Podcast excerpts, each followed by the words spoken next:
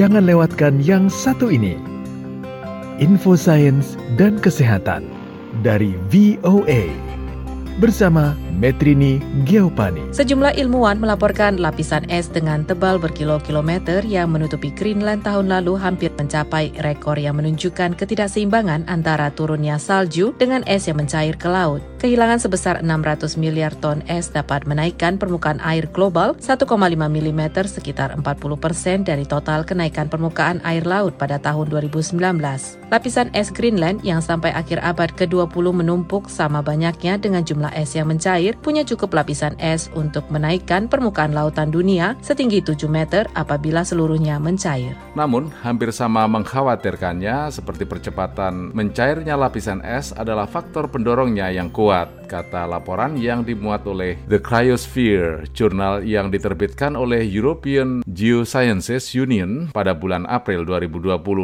Lebih dari separuh lapisan es itu menghilang secara dramatis tahun 2019 bukan karena temperatur yang lebih tinggi, tapi dari suhu udara rata-rata, melainkan tingginya tekanan udara yang tidak biasa terjadi terkait pemanasan global. Beberapa kondisi antisiklon tersebut menghalangi pembentukan awan-awan di atas Greenland bagian selatan sehingga menyebabkan sinar matahari mencairkan permukaan lapisan es. Lebih sedikit awan juga mengakibatkan salju yang lebih sedikit.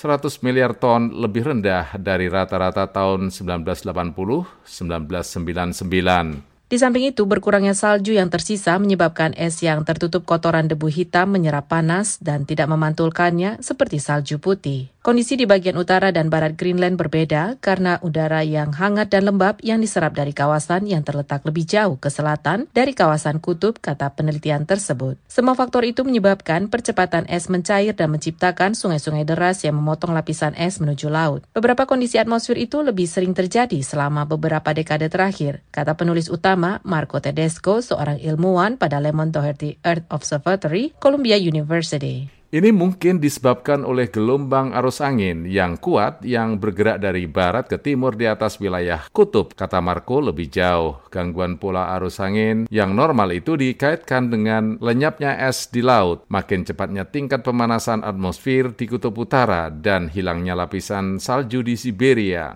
Semuanya dampak dari pemanasan global. Suhu rata-rata di wilayah kutub utara meningkat 2 derajat Celcius sejak pertengahan abad ke-19, dua kali lipat dari suhu rata-rata global. Perubahan iklim, dengan kata lain, dapat membuat kondisi atmosfer yang merusak, yang umumnya terjadi di Greenland, kata Tedesco.